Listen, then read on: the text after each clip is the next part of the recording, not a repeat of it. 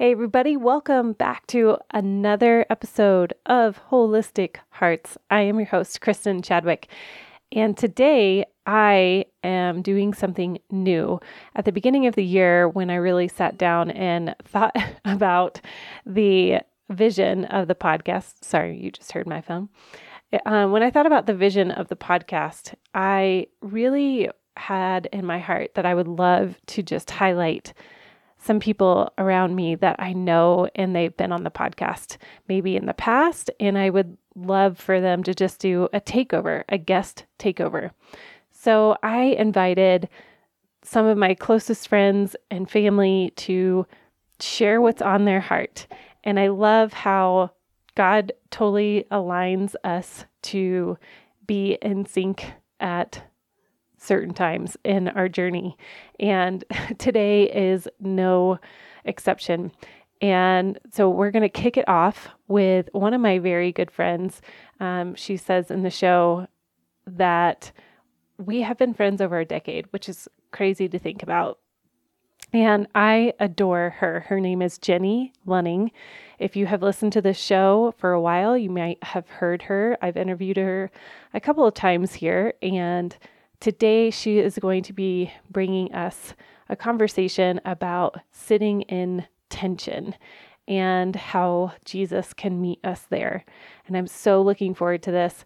And I want you to just stay tuned because when I talk about being in alignment with somebody and just the Holy Spirit working on both of our hearts, we both have been sitting in a similar passage in Scripture and she has some great revelation and she has a background in cognitive behavioral therapy and attachment theory. So I love how she brings her expertise of being a counselor and bringing her knowledge and wisdom into this conversation.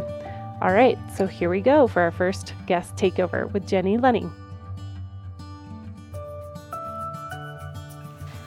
Hi, my name is Jenny Lunning, and Kristen has asked me to do um, a podcast here today on something that I've been thinking about and that the Lord's been putting on my heart, and I'm excited to be here. Um, Kristen and I have known each other for, I think, going on a decade now, and as you all know, she is just such a delight. And anytime she asks for something, I'm happy to do that um, because she's the best. So, uh, today, I'm going to talk about something that the Lord has put on my heart. Um, I'll give you a little intro to who I am because I think it helps this subject make a little bit more sense. But I am a mental health counselor, I'm also a believer. And the crossroads of those two things are my favorite subject, really. How the physiological, mental, um, spiritual convergence comes together. And I love thinking about how God made our minds and our bodies and and really made them to reveal himself to us more and more. So I'm going to talk a bit today about um, reframing. So I am a cognitive behavioral therapist. I'm also an attachment therapist. Those are my two main um, theories that I work from. Um, we're going to kind of leave the attachment piece for now. I think we'll see if we get back to that but with cognitive behavioral therapy, uh, the basis of that is that you are reframing your thoughts to change the way that you see life, approach life. Really, CBT is about replacing negative or rigid thinking with more flexible, empowering thoughts. So that's kind of the mental health piece of that the way that I see that converging with scripture, with the way that God made our minds to encounter Him, really, is the renewing of the mind. We hear about this in Romans from Paul um, that we are called to renew our mind. Um, so I'm going to take us into a piece of scripture that really is has highlighted for me a little bit of how Jesus tried to renew the mind of his disciples. Um, scripture is so rich, so full, um, really interactive. So I hope that as you're listening to this today, that this will minister to you, that the Holy Spirit will really make this come alive to your heart as I speak um, His word, but also kind of go into a little bit of my own interpretation around that. Um, so I'm going to, you can hear me flipping my pages just a moment. I'm going to get to the right spot. So I'm going to read out of Mark 6. And this account starts with the heading of 5,000 fed, right? Um, I love to say when I'm teaching about scripture that really for the people who were there on this day, this was just a Wednesday. Um, this was not Mark chapter 6, verse 33. So, as you sit listening to this podcast right now, I just would ask that you would suspend what we sometimes do on automatic of knowing how this story ends. I really would like you to try to suspend the time to try to really imagine that you're in it, that you're one of the disciples experiencing this miraculous miracle with Jesus.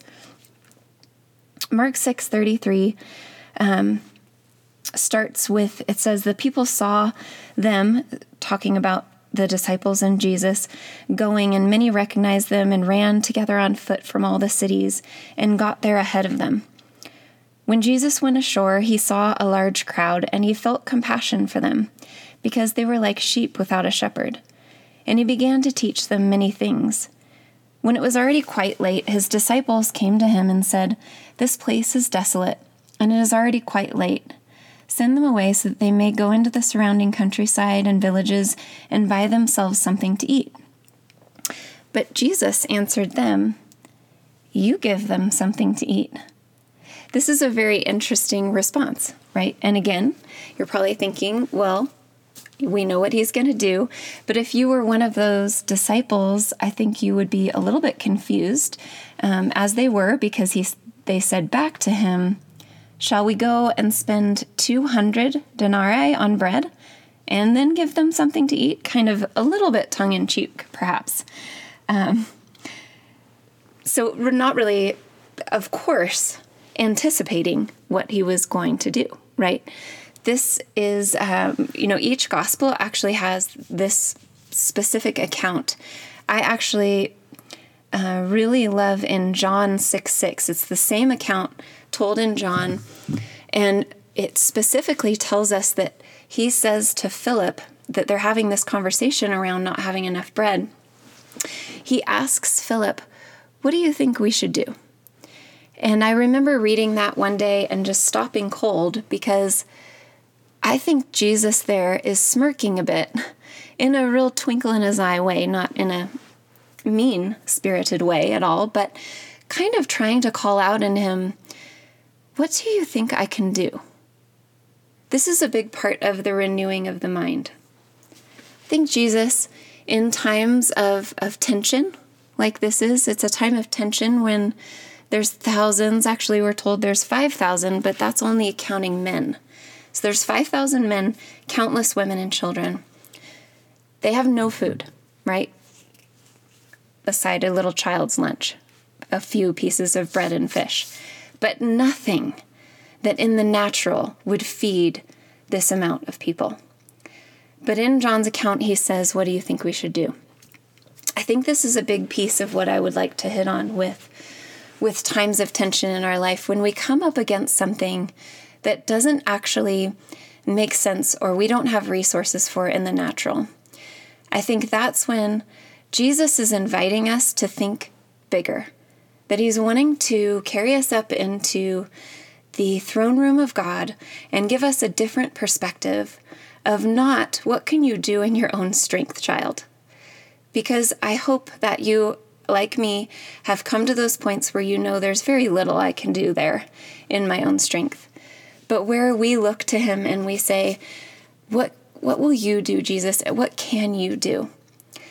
Um, what I'm getting to, and very slowly I admit, is I want to reframe for you as I'm continuing in this narrative. I want to reframe to you what tension is. Uh, as a mental health therapist, tension I've found in my own life and with clients and friends, tension tends to be interpreted as I need to do something to get out of this tension. I just need to make it stop. I just need to get back to a place where I can be at a homeostasis and really be on autopilot and not have to think much.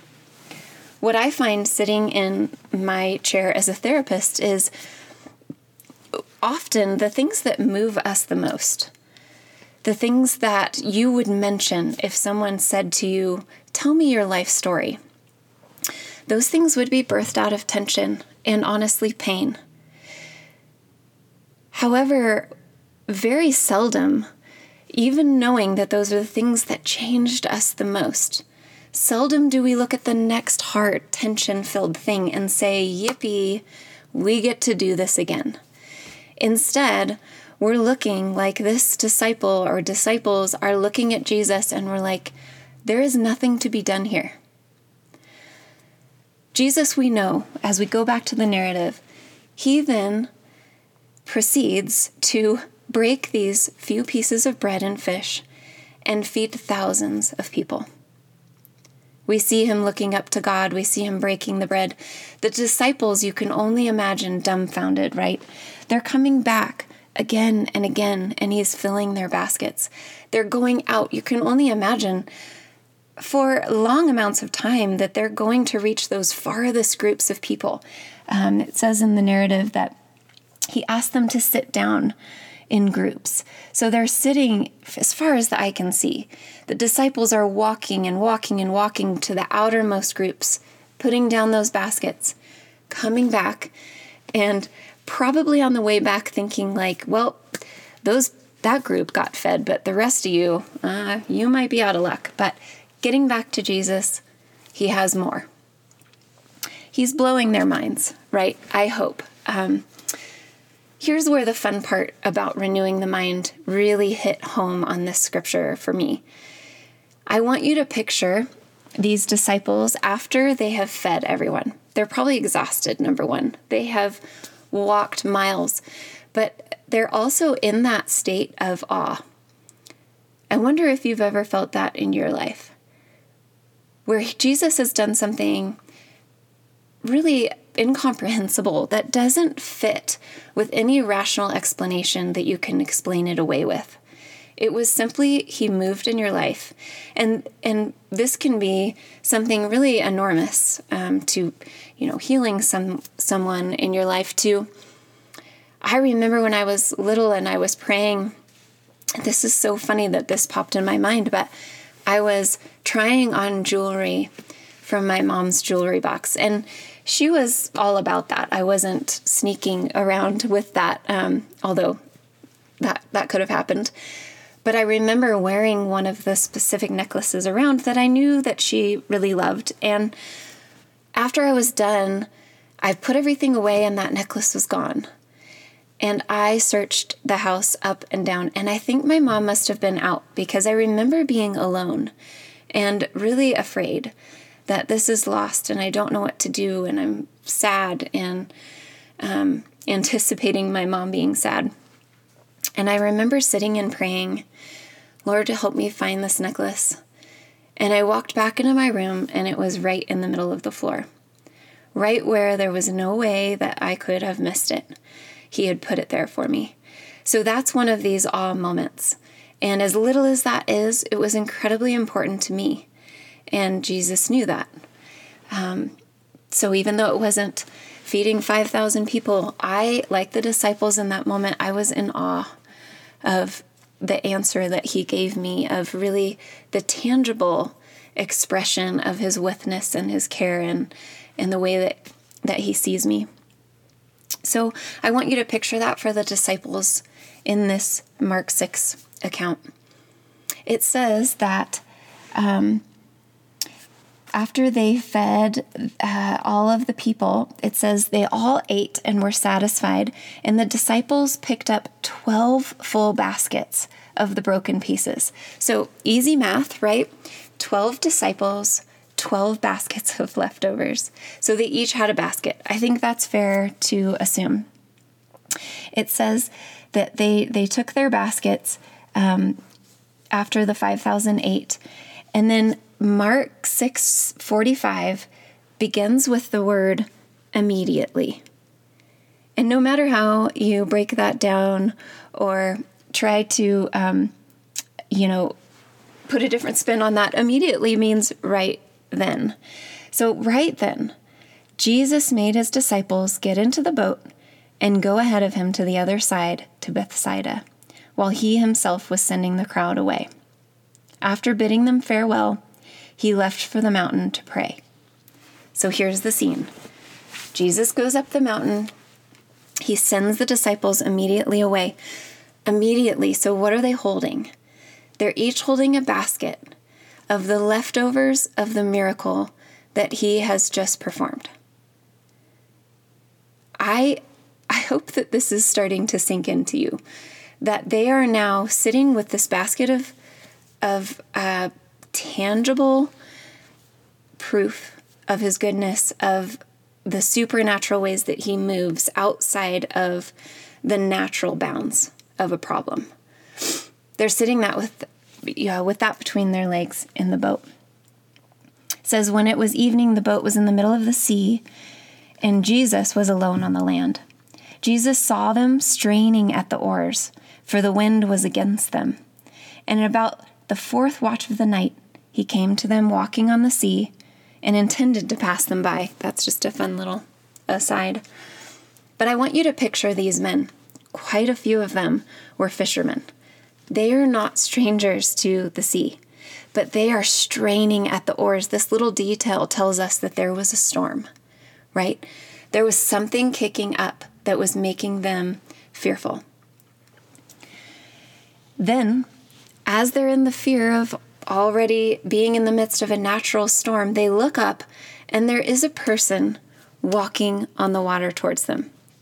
Okay, you and I again are thinking, well, of course, this is the verse where Jesus walks on the water. We have to stop that. If you were there, you would have likely been terrified there's somebody walking towards you, you're a little bit too much in fear to recognize that it's Jesus at first. And so you just start losing it, right?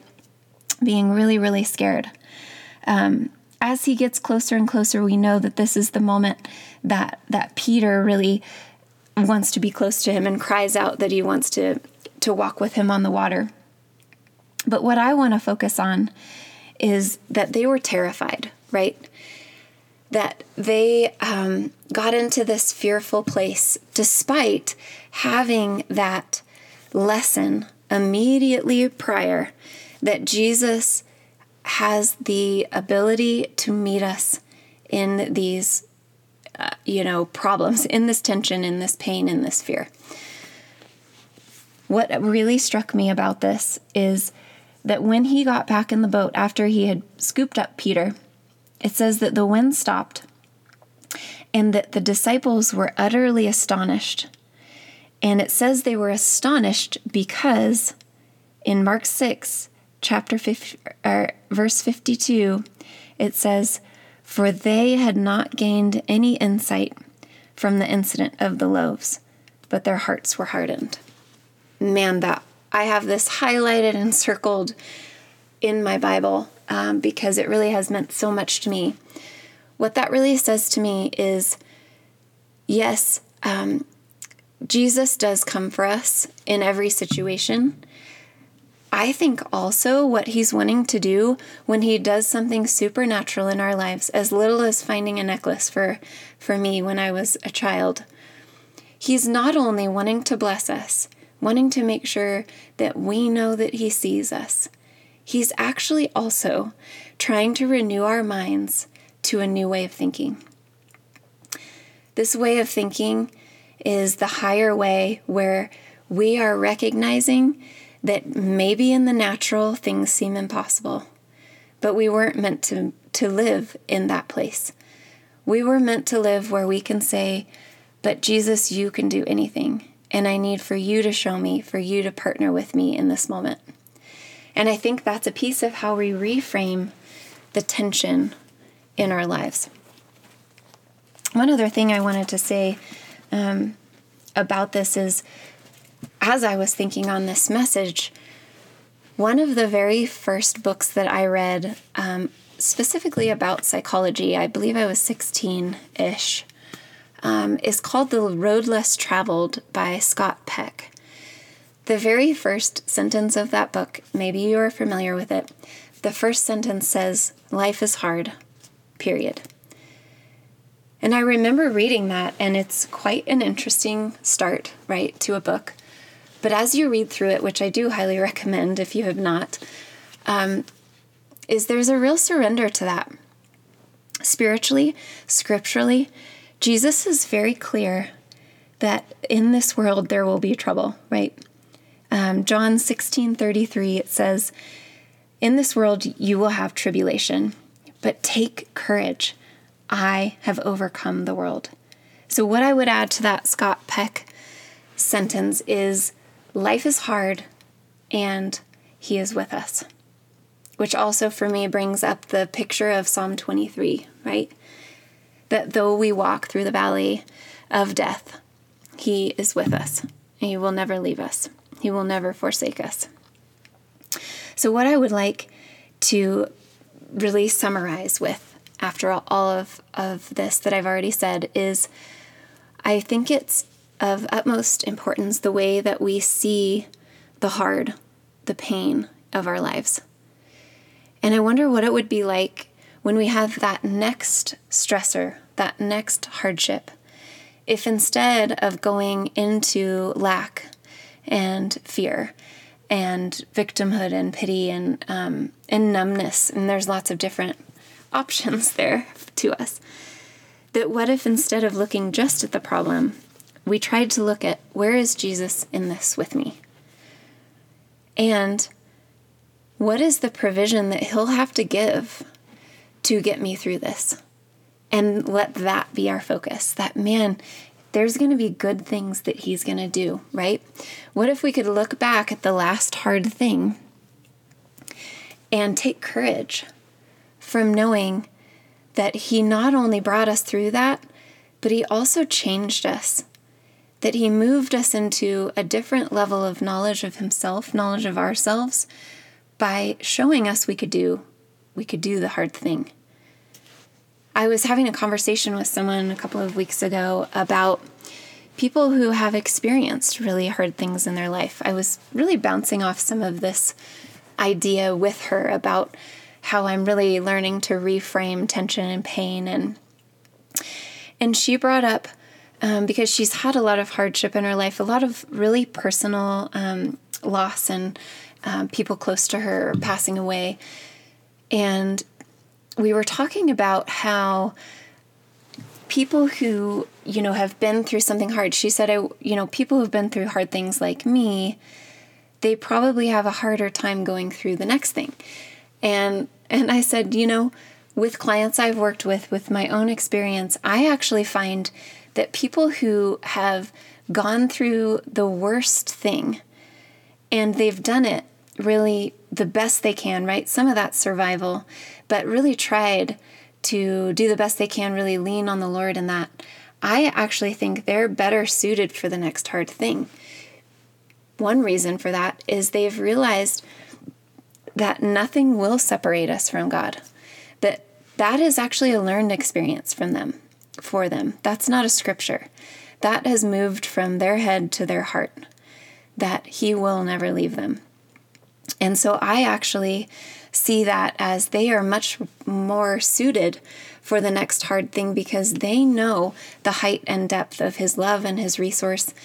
And when they're partnered with Him, they also know the height and depth of their own ability um, to overcome. We are overcomers.